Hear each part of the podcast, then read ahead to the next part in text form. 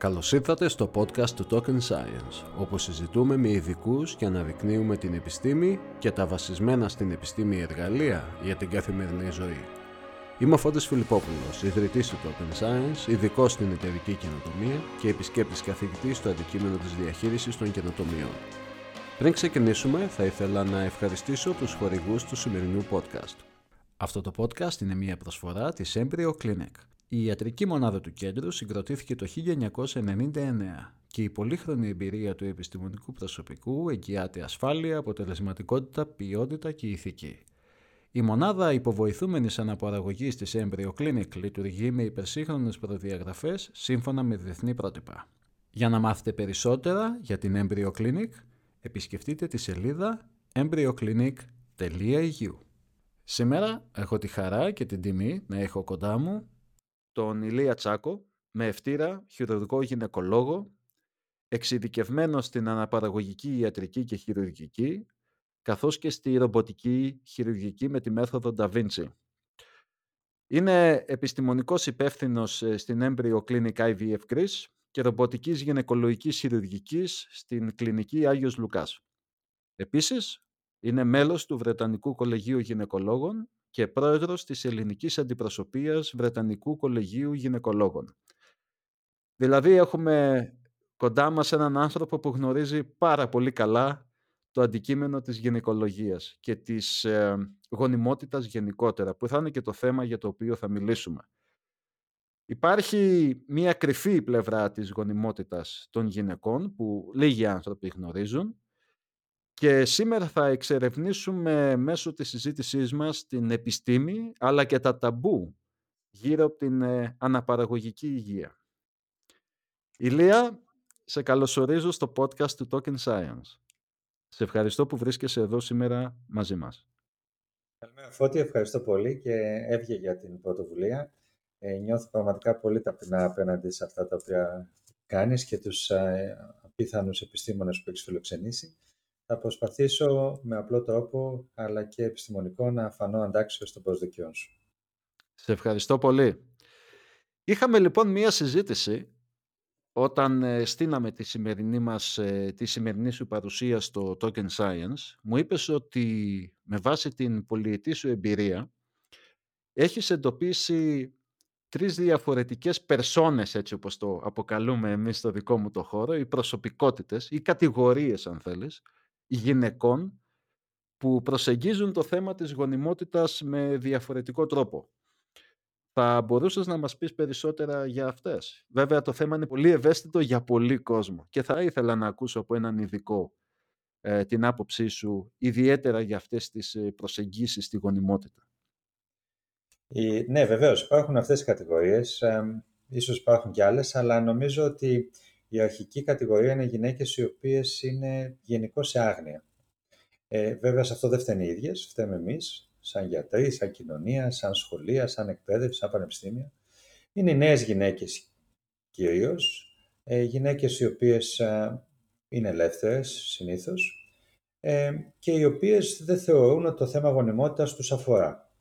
Άρα λοιπόν μια νέα κοπέλα, 18, 20 χρονών, 25, 30, 35, ε, η οποία κάνει τη ζωή της, έχει την καριέρα της ίσως, τις σχέσεις της, την κοινωνική της δραστηριότητα και δεν πιστεύει ότι το θέμα αγωνιμότητας την αφορά, είναι υγιής, κάνει τον αθλητισμό της, ε, έχει την, ε, την, τη σωστή της κοινωνική, ε, έχει μια συγκεκριμένη κοινωνική ε, συμπεριφορά, κάνει τα check-up της, ενδεχόμενα κάνει το test pap της, τον υπέρηχό της, θεωρεί όλα ok. Αυτές είναι οι γυναίκες σε άγνοια. Ένα ποσοστό αυτών των γυναικών έχει πρόβλημα γονιμότητας χωρίς να το γνωρίζει. Ε, τι πρόβλημα γονιμότητας; Ε, ποικίλο, είτε ορμονικό, είτε ανατομικό.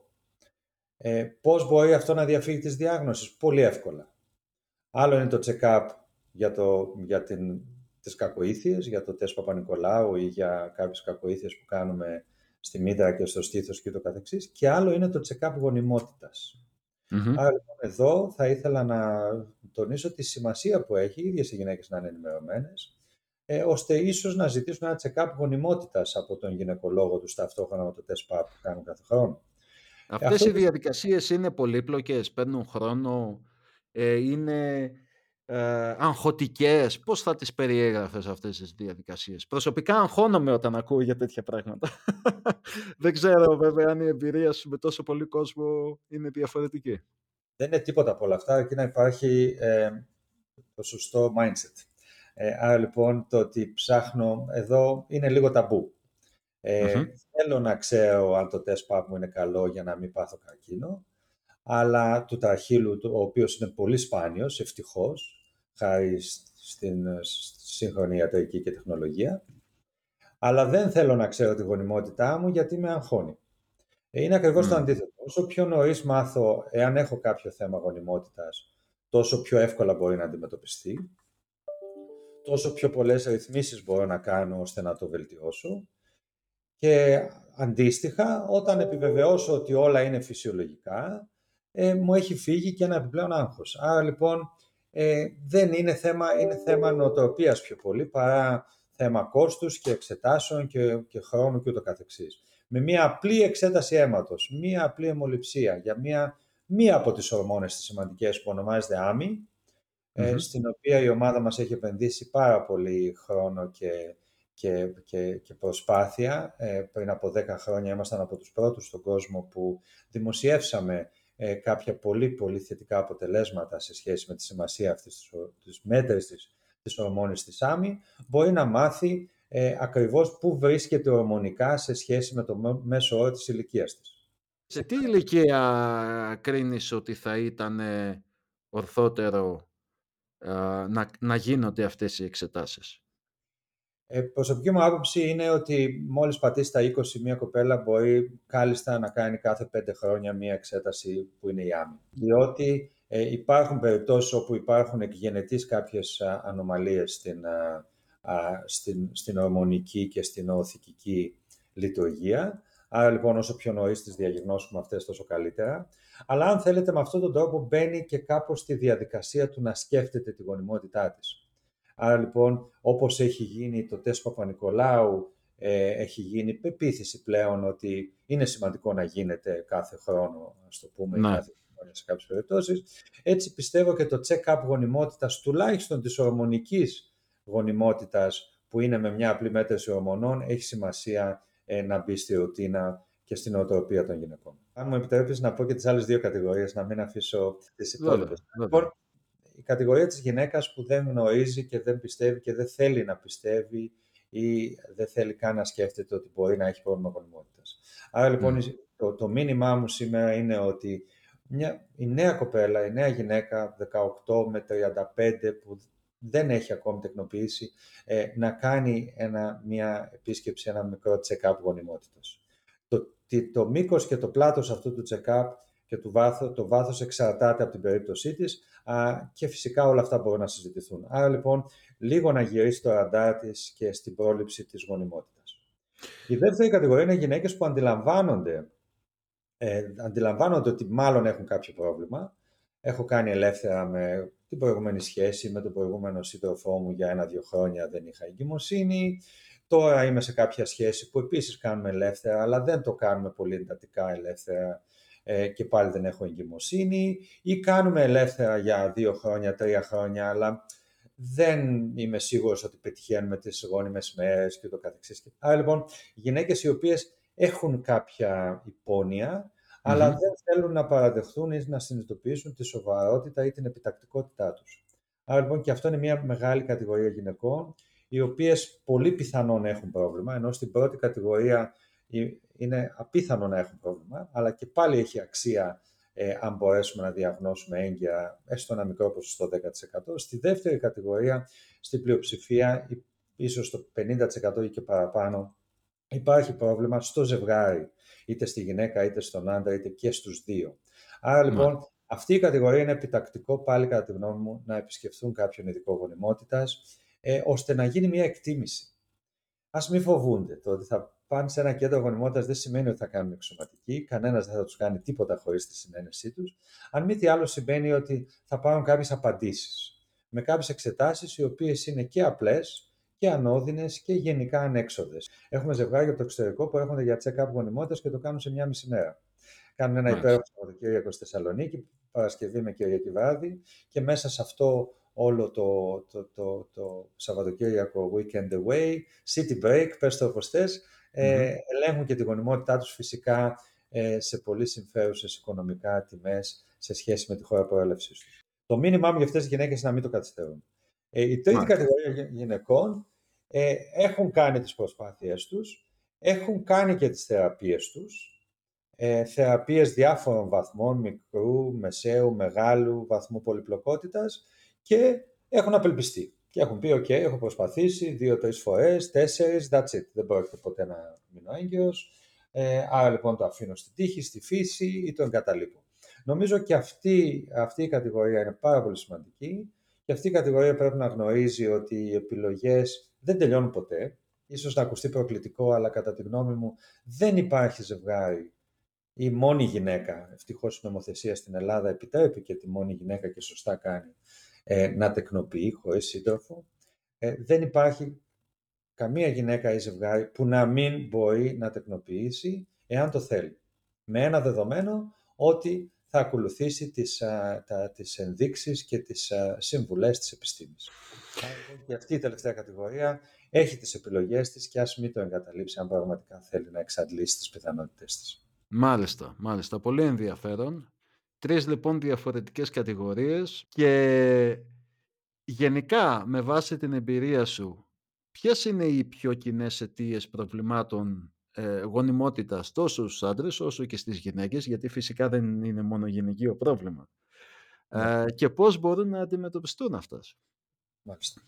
Ε, δεν θα σας δώσω μια μεγάλη λίστα διότι πραγματικά είναι ατέλειωτη λίστα. Αυτό που θα πω είναι δύο πράγματα. Πρώτον ότι η γονιμότητα είναι η υπογονιμότητα είναι ένα παγκόσμιο φαινόμενο σε όλες τις κοινωνίες. Ε, όχι μόνο στο δυτικό κόσμο, αλλά και στον υπόλοιπο κόσμο. Ότι αυτή τη στιγμή ε, ο πλανήτης δεν το έχει συνειδητοποιήσει ακόμη, αλλά κάτι αντίστοιχο με την κλιματική αλλαγή και ακούγεται πολύ παράξενο αυτό που θα πω, ε, αλλά και ισχύει για όλες τις χώρες, ακόμη και τις χώρες που είναι υποανάπτυξη, τις αφρικανικές χώρες, ασιατικές χώρες, κάποιες, όλος ο πλανήτης, η μεγάλη πρόκληση του μέλλοντος θα είναι το δημογραφικό. Και όσο και αν ακούγεται οξύμορο, ακόμη και στην Αφρική που έχουμε μάθει να αναφερόμαστε ή η Κίνα που πιστεύουμε ότι το πρόβλημα είναι ο υπερπληθυσμός, το μελλοντικό πρόβλημα θα είναι η υπογονιμότητα και το δημογραφικό ε, για διάφορους λόγους που δεν θα αναλύσω εδώ. Σήμερα το ποσοστό είναι ένα στα έξι ζευγάρια αντιμετωπίζει κάποιο βαθμού δυσκολίας στην απόκτηση παιδιού. Τώρα, σε σχέση με τα αίτια και με βάση την εμπειρία μου των 30 ετών και πάνω διεθνούς εμπειρίας και όσο ήμουν στην Μεγάλη Βρετανία για περίπου μια δεκαετία αλλά και το διάστημα που είμαι στην Ελλάδα και που αντιμετωπίζω ασθενείς και ζευγάρια και γυναίκες από όλο τον κόσμο, ε, τα αίτια της υπογονιμότητας ε, είναι διαφορετικά σε διαφορετικές χώρες. Θα μιλήσω, μιλάμε στα ελληνικά, ας μιλήσουμε για την Ελλάδα. Στην Ελλάδα πιστεύω το πιο συχνό αίτιο υπογονιμότητας είναι η ηλικία της γυναίκας. Δυστυχώς έχουμε να αντιμετωπίσουμε γυναίκες οι οποίες είναι συνήθως άνω των 35. Είναι εξαιρετικά σπάνιο να έχουμε ζευγάρια κάτω των 35. Άρα λοιπόν εκεί ο πιο ισχυρός παρονομαστής είναι η ηλικία της γυναίκας. Από εκεί και πέρα βέβαια, συνήθως τα αίτια υπογονιμότητας, και αυτό είναι παγκόσμιο φαινόμενο, ε, στα αίτια υπογονιμότητα συνεισφέρει εξίσου και ο άντρας και η γυναίκα. Άρα λοιπόν περίπου στα μισά από τα ζευγάρια μας συνυπάρχει και ανδρικός παράγοντας και φυσικά ε, συνυπάρχει κάποιες φορές και γυναικείος. Άρα λοιπόν προβλήματα στις άλπικες, προβλήματα στις ορμόνες, πολικιστικές οθήκες, ενδομητρίωση, παθήσεις ε, των ορμονών, οι κακές συνήθειες Αυτό είναι, είναι πολύ σημαντικός παράγοντας. Θα συμφωνούσες με την άποψη ότι στη χώρα μας ε, παίζει ρόλο και η, και η κουλτούρα του Έλληνα γενικότερα. Δηλαδή βλέπω ότι οι Έλληνες ξεκινούν τη ζωή τους επαγγελματικά κατά κύριο λόγο σε μεγαλύτερες ηλικίες. ο τρόπος ζωής ε, προσωπικά ε, δεν μου αρέσει και πολύ. Δηλαδή δίνουμε πολύ μεγάλη έμφαση στη διασκέδαση, καπνίζουμε. υπάρχει βέβαια ένα κύμα που βλέπω κόσμο να αρχίζει σιγά σιγά να ανακόβει το κάπνισμα, να αρχίζει μια πιο υγιεινή ζωή. Έχει, έχουν περάσει αυτά τα μηνύματα στην κοινωνία, αλλά γενικότερα αυτό το οποίο παρατηρώ είναι ότι, ότι αργούμε να ξεκινήσουμε τη ζωή μας ως επαγγελματίες παίζει αυτό ρόλο γενικά στην απόφαση ζωής το να, το να παντρευτεί ένα ζευγάρι και φυσικά να κάνει παιδιά; Και το λέω γιατί ανέφερες πριν την Μεγάλη Βρετανία. Εκεί είχα ένα παράδειγμα την αδερφή του συγκατοίκου μου, ενός συμφοιτητή μου η οποία ήταν 21 χρονών και την έβλεπα ήδη να ξεκινάει να συζητάει για τι καριέρα θα κάνει και ήδη σχεδίαζε να παντρευτεί τέλος πάντων με τον σύντροφο που είχε τότε σε ηλικία 21 χρονών. Εγώ σε εκείνη την ηλικία δεν ήξερα τι θα κάνω στη ζωή μου. Πώς τη βλέπεις αυτή την άποψη; Ε, συμφωνώ απόλυτα Φώτη. Η, η κουλτούρα σίγουρα παίζει ρόλο, αλλά ε, νομίζω ότι αυτό αποτυπώνεται ξεκάθαρα και από το γεγονός ότι οι Έλληνες ε, στην Ευρώπη, οι Ελληνίδες έχουν την πιο υψηλή ηλικία στην πρώτη τεκνοποίηση, η οποία είναι, η οποία είναι, είναι υψηλότερη. Άρα λοιπόν είναι μέσω 30 έτη, ε, όταν στην Ευρώπη είναι μια πενταετία πιο νωρίς. Ναι, γενικά, Τόσο πολύ. Μια ναι, πενταετία. Ναι, Γενικά η κουλτούρα μας είναι πραγματικά διαφορετική.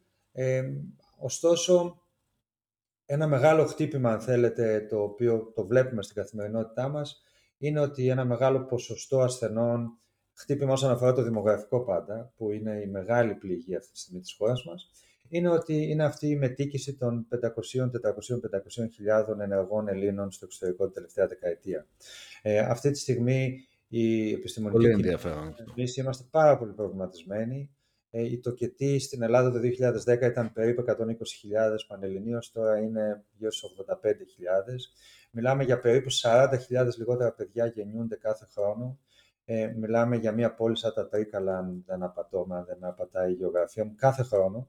Τα τελευταία 10 χρόνια δηλαδή στην Ελλάδα έχουν γεννηθεί 400.000 λιγότερα παιδιά. Και αν βάλουμε πάνω σε αυτό το 400.000 συν τους 500.000 που μετήκησαν, η Ελλάδα αιμορράγησε περίπου το 1 δέκατο του ανθού της τα τελευταία 10 χρόνια. Ε, άρα λοιπόν όλα αυτά έχουν παίξει το ρόλο τους και πιστεύω ότι έχει μεγάλη σημασία αυτή τη στιγμή ακόμη περισσότερο η ενημέρωση, ακόμη περισσότερο το να γνωρίζουν οι νέοι άνθρωποι πώς να ε, ε, διαφυλάξουν τη γονιμότητά τους μέσω του τρόπου ζωής, μέσω των συνηθιών, ε, πώς να ενημερωθούν για τη γονιμότητά τους οι γυναίκες αλλά και οι άντρες.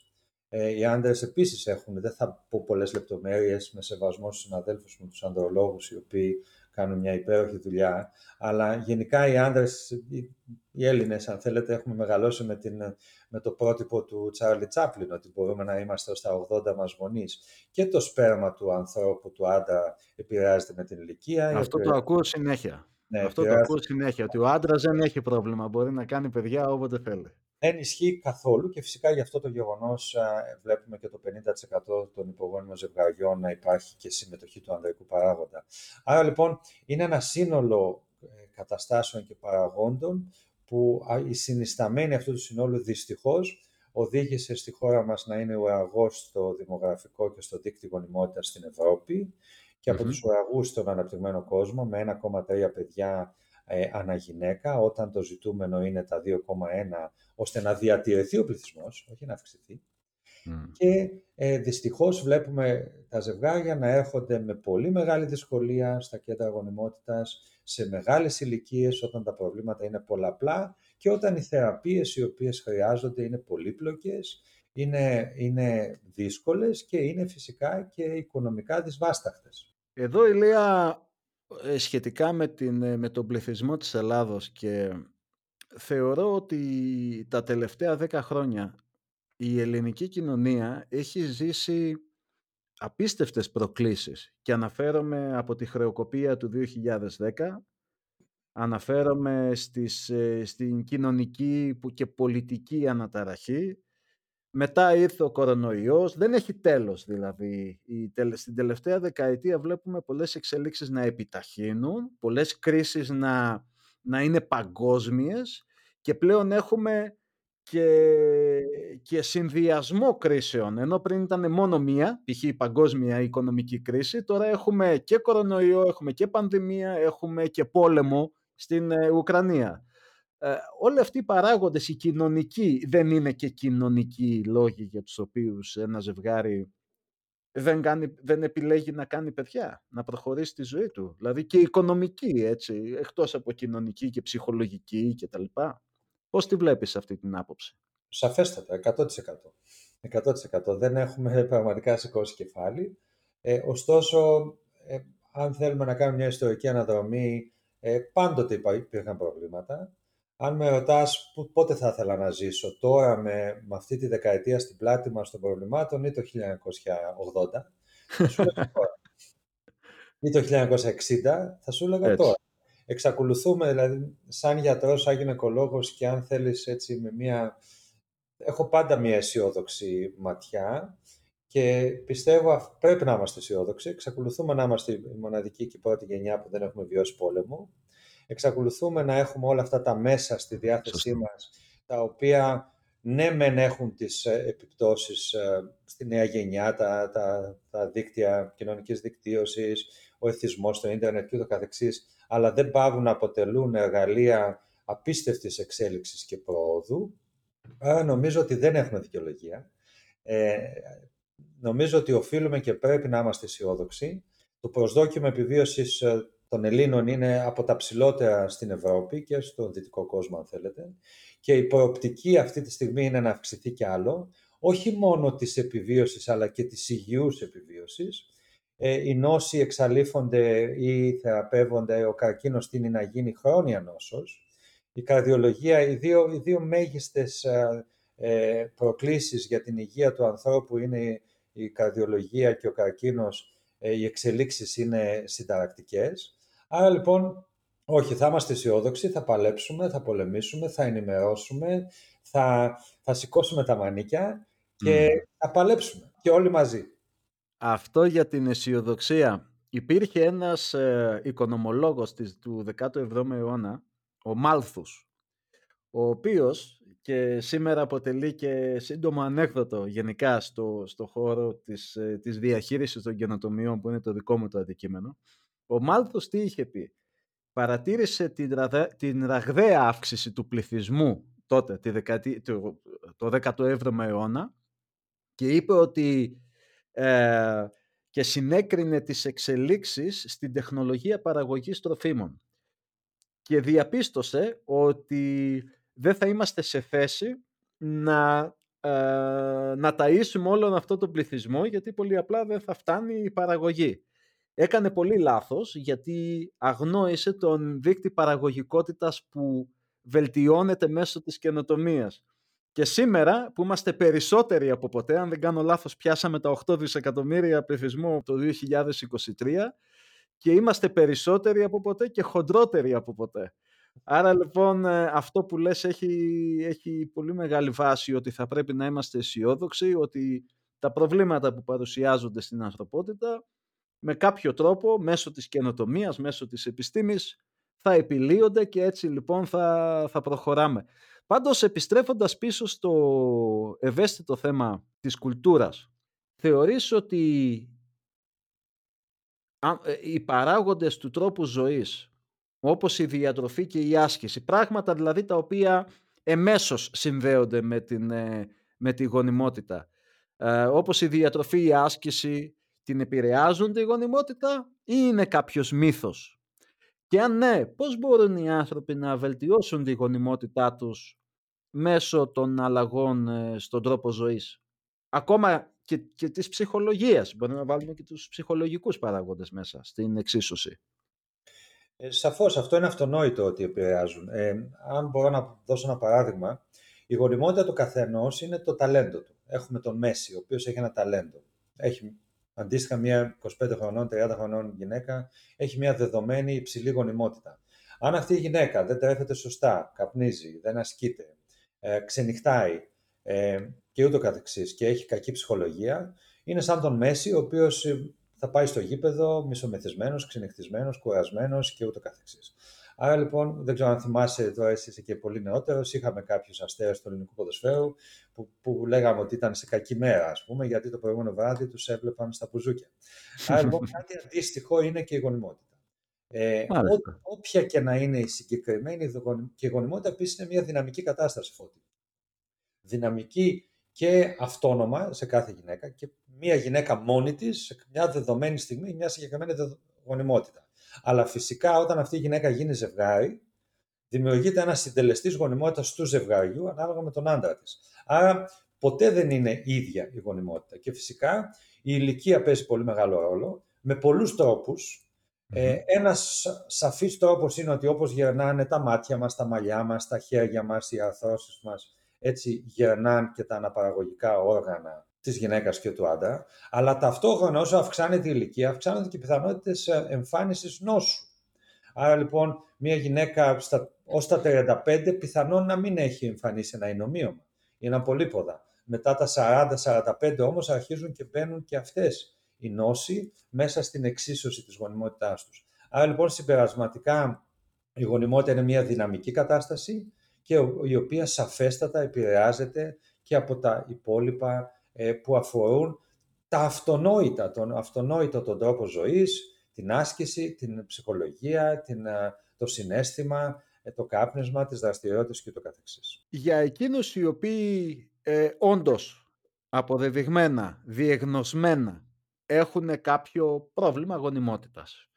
Ποιες είναι οι διαθέσιμες θεραπείες αυτή τη στιγμή και ποια είναι πιο αποτελεσματική για ένα δεδομένο άτομο; Θα το πάρω από την αρχή. Για μένα έχει πολύ μεγάλη σημασία η εκτίμηση της γονιμότητας και η εκτίμηση του ζευγαριού, αν πρόκειται για ζευγάρι, ή της γυναίκας μόνη της, αν είναι μόνη της και θέλει να τεκνοποιήσει.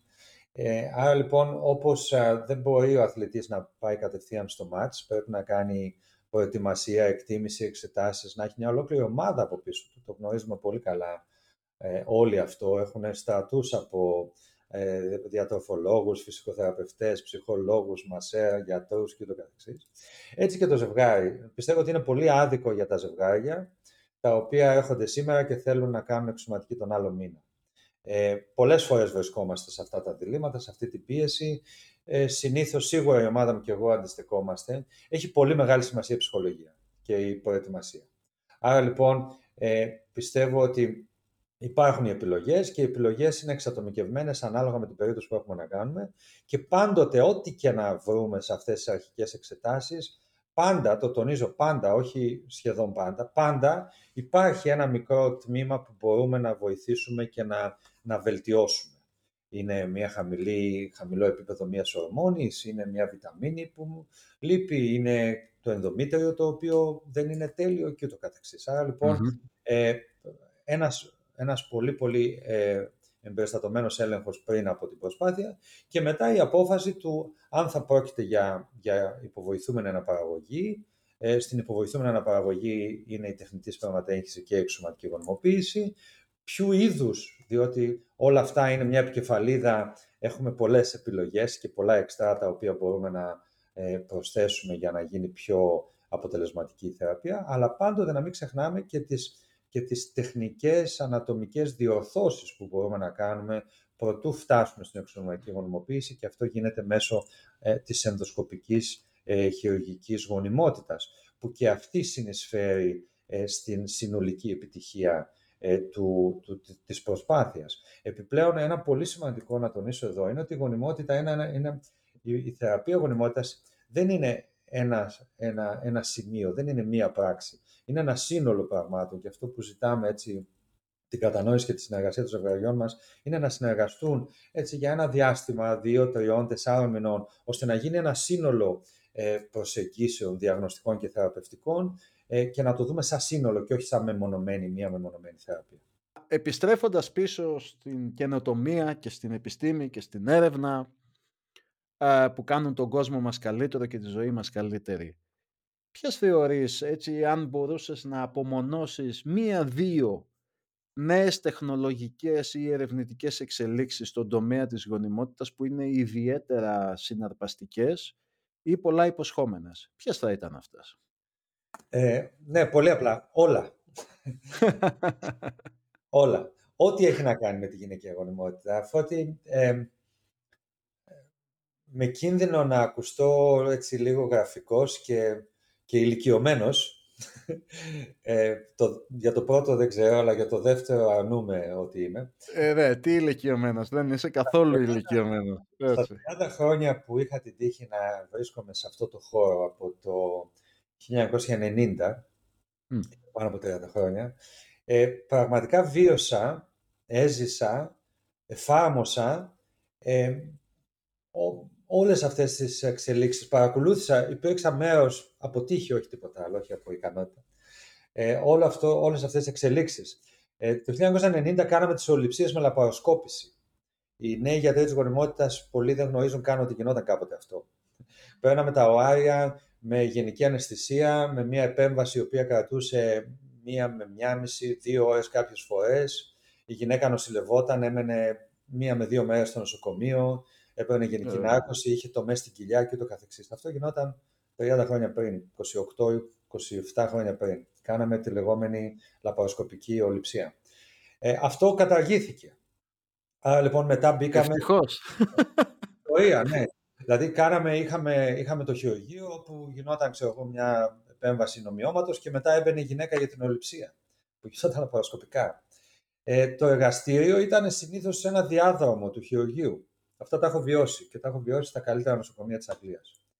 Ε, στο διάδρομο του χειρουργείου ήταν το εργαστήριο. Ποιο εργαστήριο, δεν ήταν καν εργαστήριο, διότι ε, δεν υπήρχε δυνατότητα με ασφάλεια να κάνουμε εξωσωματική γονιμοποίηση, δηλαδή να γονιμοποιήσουμε το άριο έξω από το σώμα της γυναίκας με το σπέρμα, να δημιουργήσουμε έμβριο και να το τοποθετήσουμε μέσα στην, ε, στη μύτα. Ε, και όταν το κάναμε, μία στις δέκα περιπτώσεις φτάναμε σε γονιμοποιημένο άριο ε, αυτό αρχή της δεκαετίας του 90. Άρα λοιπόν ήταν πιο ασφαλές να κάνουμε μετά τη λαπαροσκόπηση, να πάρουμε το σπέρμα και να βάλουμε το σπέρμα μέσα στη σάλπιγγα τη γυναίκα.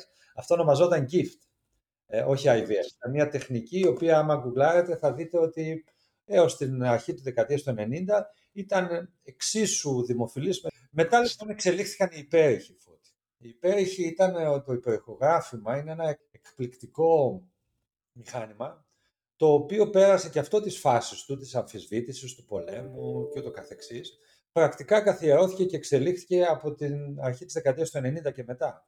Και βέβαια μιλάμε για τεράστια μηχανήματα, θυμηθείτε τους παλιούς υπολογιστές. Ε, πρόσφατα ένας φίλος εδώ στη Θεσσαλονίκη μου έλεγε ότι όταν έφεραν το πρώτο υπολογιστή στη Θεσσαλονίκη ήταν ε, σαν ένα κοντέινερ το μέγεθος. Ναι, βέβαια, βέβαια. Φανταστείτε λοιπόν αυτούς τους υπερήχους, ε, τεράστια μηχανήματα, πανάκριβα, ολόκληρο το νοσοκομείο για 30 γυναικολόγους είχε έναν υπέροχο. Ε, φανταστείτε λοιπόν τι γινόταν εκεί και με τον οποίο υπέροχο φυσικά βλέπαμε κάτι στο βάθος του σκοτάδι που έμοιαζε με οθήκη και οθυλάκι και το καθεξής και αρχίσαμε σιγά σιγά να βάζουμε τη βελόνα από τον κόλπο για να πάρουμε τα οθυλάκια. Άρα λοιπόν η τεχνολογία των υπερήχων έκανε για μένα τεράστια επανάσταση. Είναι αν θέλετε ο ταπεινός γίγαντας η υπέροχη, δεν μιλάει πολύ ο κόσμος γι' αυτό, αλλά μας βοήθησε πάρα πολύ και στο να κάνουμε την ολυψία με απλό και εύκολο τρόπο χωρίς, α, α, χωρίς νάρκωση ιδιαίτερη, χωρίς ε, γενική αναισθησία, όχι από την κοιλιά αλλά από τον κόλπο και φυσικά η εξωματική γονιμοποίηση από μια μεσαίου τύπου, μεσαίου παύλα βαρέως τύπου επέμβαση έγινε μια ήπιου τύπου ε, mild surgery που το λέμε πια, με, σαν στο επίπεδο εξωτερικού ιατρίου. Μετά έχουμε τα φάρμακα. Τα αρχικά φάρμακα ε, είναι επίσης πολύ γραφικό και ίσως αξίζει να το πω, γινόταν απλά και μόνο από τα ούρα γυναικών ε, μετά την εμεινόπαυση. Αυτή ήταν η προέλευση των φαρμάκων. Για να πάρουμε λοιπόν αυτά τα πολύτιμα, τις πολύτιμες ορμόνες με τις οποίες διεγείραμε τις οθήκες, ε, υπήρχε ολόκληρη βιομηχανία φαρμάκων που είχε υιοθετήσει μοναστήρια ε, στην Ιταλία, σε όλο τον κόσμο, ε, όπου φανταστείτε το, τα, τα, δεν ξέρω αν έχετε δει τα φορτηγά, τα κοντέινερ αυτά, τις, δεν ξέρω πώς λέγονται αυτά τα φορτηγά που είναι σαν ψυγεία, σαν βιτία. Τα βιτία mm-hmm. της φαρμακοβιομηχανίας, αν έχετε δει στη Θεσσαλονίκη, που κυκλοφορούν και πηγαίνουν στις φάρμες και παίρνουν το γάλα από τις, από τις αγελάδες και από τα εγωπρόβατα. Υπήρχαν αντίστοιχα βιτία που πήγαιναν κάθε μέρα στα μοναστήρια, συνέλεγαν ε, τα ούρα των γυναικών αυτών, των καλογριών. Απίστευτο. Ναι, και αυτά τα ούρα τα πήγαιναν μετά με κοντέινερ σε ειδικά εργοστάσια ανά τον κόσμο για να φτιάξουν τα φάρμακα της εξωσωματικής γονιμοποίησης. Τώρα, όσο απίστευτο και να ακούγεται, αυτή η τεχνολογία Απίστευτο. υπάρχει ακόμα και σήμερα, Φώτη Υπάρχει Μάλιστα. Είναι μια λεπτομέρεια την οποία ναι. εμείς οι κοινοί θνητοί ναι. δεν θα πρέπει να την γνωρίζουμε. Αυτά τα φάρμακα δεν ήταν και, και πάρα πολύ αξιόπιστα, δεν ήταν και πάρα πολύ καθαρά. Φυσικά στην πορεία βελτιώθηκε η τεχνολογία και να το πω για να καθησυχάζω τις γυναίκες, ε, όλα αυτά φυσικά γίναν και με τις καλύτερες ε, συνθήκες και οι συνθήκες βελτιώθηκαν και ούτω καθεξής, αλλά τότε δεν ξέραμε πόσο φάρμακο να δώσουμε. Δίναμε τη συγκεκριμένη δόση σε μια γυναίκα 30 χρονών, μας έκανε 5 οάρια, δίναμε στην άλλη μας έκανε ένα, οπότε μετά αναγκαζάμε, δίναμε πιο μεγάλες δόσεις, δεν ξέραμε τι δίναμε επί της ουσίας. Έτσι, γι' αυτό είχαμε ένα ολόκληρο θάλαμο στα νοσοκομεία που ήταν γυναίκες με υπερδιέγερση, οι οποίες πήραν πολύ μεγαλύτερη δόση από όσο θα έπρεπε να πάρουν. Άρα λοιπόν και αυτό βελτιώθηκε. Τα φάρμακα, η φαρμακοβιομηχανία. Μάλιστα, και βελτιώθηκαν οι δυνατότητες δημιουργίας πιο καθαρών εκχυλισμάτων, αν θέλετε, αυτής της τεχνολογίας των ούρων των γυναικών, που υπάρχει ακόμη και σήμερα, ε, σε πολύ πολύ υψηλότερη καθαρότητα, αξιοπιστία και το καθεξής. Αλλά επιπλέον και πολύ σημαντικό για μένα, ε, δημιουργήθηκαν πλέον τα, τα χημικά φάρμακα, οι χημικοί τύποι των φαρμάκων ε, διέγερση των οθικών, οι οποίοι ήταν πλέον τελείως καθαροί και δεν είχαν καμία ε, σχέση με όλο αυτό το, ε, το πρόβλημα συλλογής και το καθεξής. Άρα λοιπόν και αυτό συνέβαλε ο συνδυασμός αυτών και ο συνδυασμός της ανάπτυξης της εξωματικής δημιούργησε τεράστια έρευνα, δημιούργησε τεράστια δεδομένα. Άρα λοιπόν τα περιστατικά ήταν χιλιάδες, εκατομμύρια, δημιουργήθηκαν τεράστιες βάσεις δεδομένων, άρα λοιπόν ε, εκπαιδευτήκαμε και όλοι μάθαμε από την εμπειρία την παγκόσμια στην εξωματική για το τι πρέπει να κάνουμε, πώς να το κάνουμε, τι αποτελέσματα έχουν όλα αυτά. Άρα λοιπόν τα πρωτόκολλα βελτιώθηκαν, η προσέγγιση μας βελτιώθηκε, ε, ε, η επιτυχία μας βελτιώθηκε, η ασφάλεια μας βελτιώθηκε. Και φυσικά ερχόμαστε στο, στην καρδιά και στα πνευμόνια που λέμε πάντα ενός κέντρου εξωσωματικής που είναι το εργαστήριο. Τι βελτιώθηκε στο εργαστήριο, τα πάντα. Τα πάντα. Ε, ο αέρας είναι διαφορετικός, τα φίλτρα του αέρα που χρησιμοποιούμε, οι εποαστές που χρησιμοποιούμε, η τεχνητή νοημοσύνη που έχει μπει πλέον μέσα στην καθημερινότητά μας, η εμπειρία των εμβριολόγων. Παλιά ένας εμβριολόγος ήταν ό,τι ήταν παλιά ο παθολόγος. Ήξερε για, για το, τη μικρογονιμοποίηση, ήξερε για τη βιοψία α, τροφοβλάστης και ούτω για όλες τις τεχνικές. Τώρα υπάρχουν και υποειδικότητες εμβριολόγων. Ε, άρα λοιπόν οι εμβριολόγοι αναπτύχθηκαν πάρα πολύ σαν επιστήμονες, εξελίχθηκαν πάρα πολύ όσον αφορά τη θεωρητική τους και την πρακτική τους γνώση, αλλά και η τεχνολογία μας για να αντιληφθεί κάποιος την τεχνολογία του εργαστηρίου, σκεφτείτε το, το, το φορητό τηλέφωνο που είχαμε στη δεκαετία του 90 και τα φορητά τηλέφωνα που έχουμε σήμερα. Είναι κάτι αντίστοιχο και στην βελτίωση του εργαστηρίου. Ηλέα, θέλω να σε ευχαριστήσω για την παρουσία σου σήμερα στο podcast του Token Science. Σε ευχαριστώ πολύ και εκ μέρους του κοινού μας που μοιράζεσαι τις πολύτιμες γνώσεις σου και θα ήθελα να κλείσω με ένα τελευταίο ερώτημα. Ποια υποστήριξη, πληροφορίες και πόροι είναι διαθέσιμοι για άτομα που αντιμετωπίζουν προβλήματα γονιμότητας και πώς μπορούν να αποκτήσουν πρόσβαση σε αυτές τις πηγές, σε αυτούς τους πόρους; Αυτή τη στιγμή στην Ελλάδα δραστηριοποιούνται περίπου 40 μονάδες υποβοηθούμενης αναπαραγωγής που είναι υψηλότατο επίπεδο. Ε, αυτό δεν το λέμε εμείς, το λένε οι ασθενείς που έρχονται από όλο τον κόσμο, οι οποίοι έρχονται για πολλούς λόγους. Αυτή τη στιγμή η Ελλάδα, ε, η Ελλάδα συγκεντρώνει ένα σύνολο πλεονεκτημάτων σε σχέση με, με τις περισσότερες χώρες του κόσμου. Ε, γι' αυτό αποτελεί πόλο έλξης ασθενών με υπογονιμότητα είτε, μόνον, είτε γυναικών χωρίς σύντροφο είτε ζευγαριών. Ε, εκτιμώ και πιστεύω ότι αυτές οι μονάδες μπορούν να δώσουν ε, αξιόπιστες πληροφορίες, ενημέρωση, καθοδήγηση στα ζευγάρια και στις γυναίκες. Οι περισσότερες μονάδες, αν όχι όλες, έχουν ένα πρόγραμμα δωρεάν ενημερώσεων, ε, σεμιναρίων, ε, συμβουλευτικής, ε, ε γίνονται εκδηλώσεις και ούτω καθεξής ε, στα ζευγάρια και χωρίς κόστος. Άρα λοιπόν πιστεύω ότι αυτό αποτελεί μια, μια αξιόπιστη πηγή πληροφορίας. Ε, σίγουρα το διαδίκτυο έχει και αυτό πληροφορίες, αλλά με όλους τους κινδύνους που γνωρίζουμε όλοι σε σχεση με την αξιοπιστία των πληροφοριών. Επιπλέον θέλω να πω ότι έχει πέρσει στην αντίληψή μου ότι αυτή τη στιγμή στη Βόρεια Ελλάδα ε, υπάρχει μια, μια ε, πρωτοβουλία στα σκαριά που ελπίζω να υλοποιηθεί ε, με διάφορους φορείς και της τοπικής αυτοδιοίκησης αλλά και με κάποιους φορείς νοσοκομείων ε, για ενημέρωση σε θέματα γονιμότητας. Άρα λοιπόν όποιος θέλει να βρει μια αξιόπιστη ε, πληροφορία, γνώση και ε, ενημέρωση πιστεύω ότι μπορεί, να την, μπορεί εύκολα να τη λάβει. Ηλία, σε ευχαριστώ πολύ και σε καλωσορίζω και στην κοινότητα του Token Science. Ευχαριστώ πολύ, τιμή μου και χαρά μου και συγχαρητήρια για την απίστευτη πρωτοβουλία και πιστεύω και ελπίζω πραγματικά να βοηθηθούν ε, όλοι οι άνθρωποι που μας ακούν, πάνω απ' όλα να μην φοβούνται, να μην διστάζουν, να μην έχουν ταμπού. Η γονιμότητα είναι περίπου σαν το βήχα. Ε, το καλό είναι ότι δεν φαίνεται.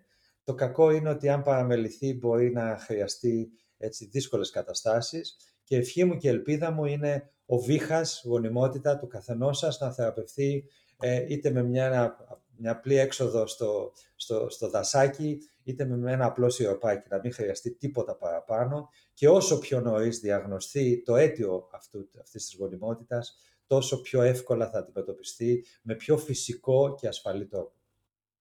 Ηλίας, σε ευχαριστώ καταρχάς για τα καλά σου λόγια, για τις συμβουλές σου και για τις γνώσεις σου που τόσο απλόχερα μοιράστηκες σήμερα μαζί μας.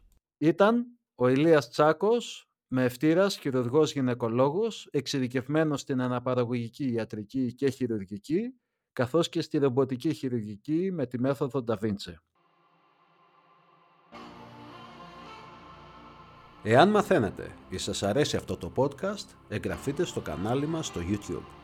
Είναι ένας καλός τρόπος μηδενικού κόστους για να μας υποστηρίξετε. Επιπλέον, εγγραφείτε στο podcast του Token Science στο Spotify. Μπορείτε επίσης να ακούσετε τα podcast του Token Science απευθείας από τη σελίδα μας στη διεύθυνση tokenscience.gr κάθετος podcasts. Εάν έχετε ερωτήσεις, σχόλια ή θέματα που θα θέλατε να προτείνετε ή κάποιον επισκέπτη που θα θέλατε να συμπεριληφθεί στο podcast του Token Science, επικοινωνήστε μέσω email στο contact tokenscience.gr.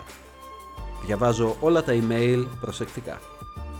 Ελέγξτε επίσης τους χορηγούς που ανέφερα στην αρχή, καθώς είναι ο καλύτερος τρόπος για να υποστηρίξετε αυτό το podcast. Εάν δεν μας ακολουθείτε στα μέσα κοινωνικής δικτύωσης, θα μας βρείτε στο παπάκι Token Science GR σε όλα τα μέσα κοινωνικής δικτύωσης και σε όλες τις πλατφόρμες. Σας ευχαριστώ και θα είμαι σύντομα κοντά σας με περισσότερες συναρπαστικές συζητήσεις όπως τη σημερινή.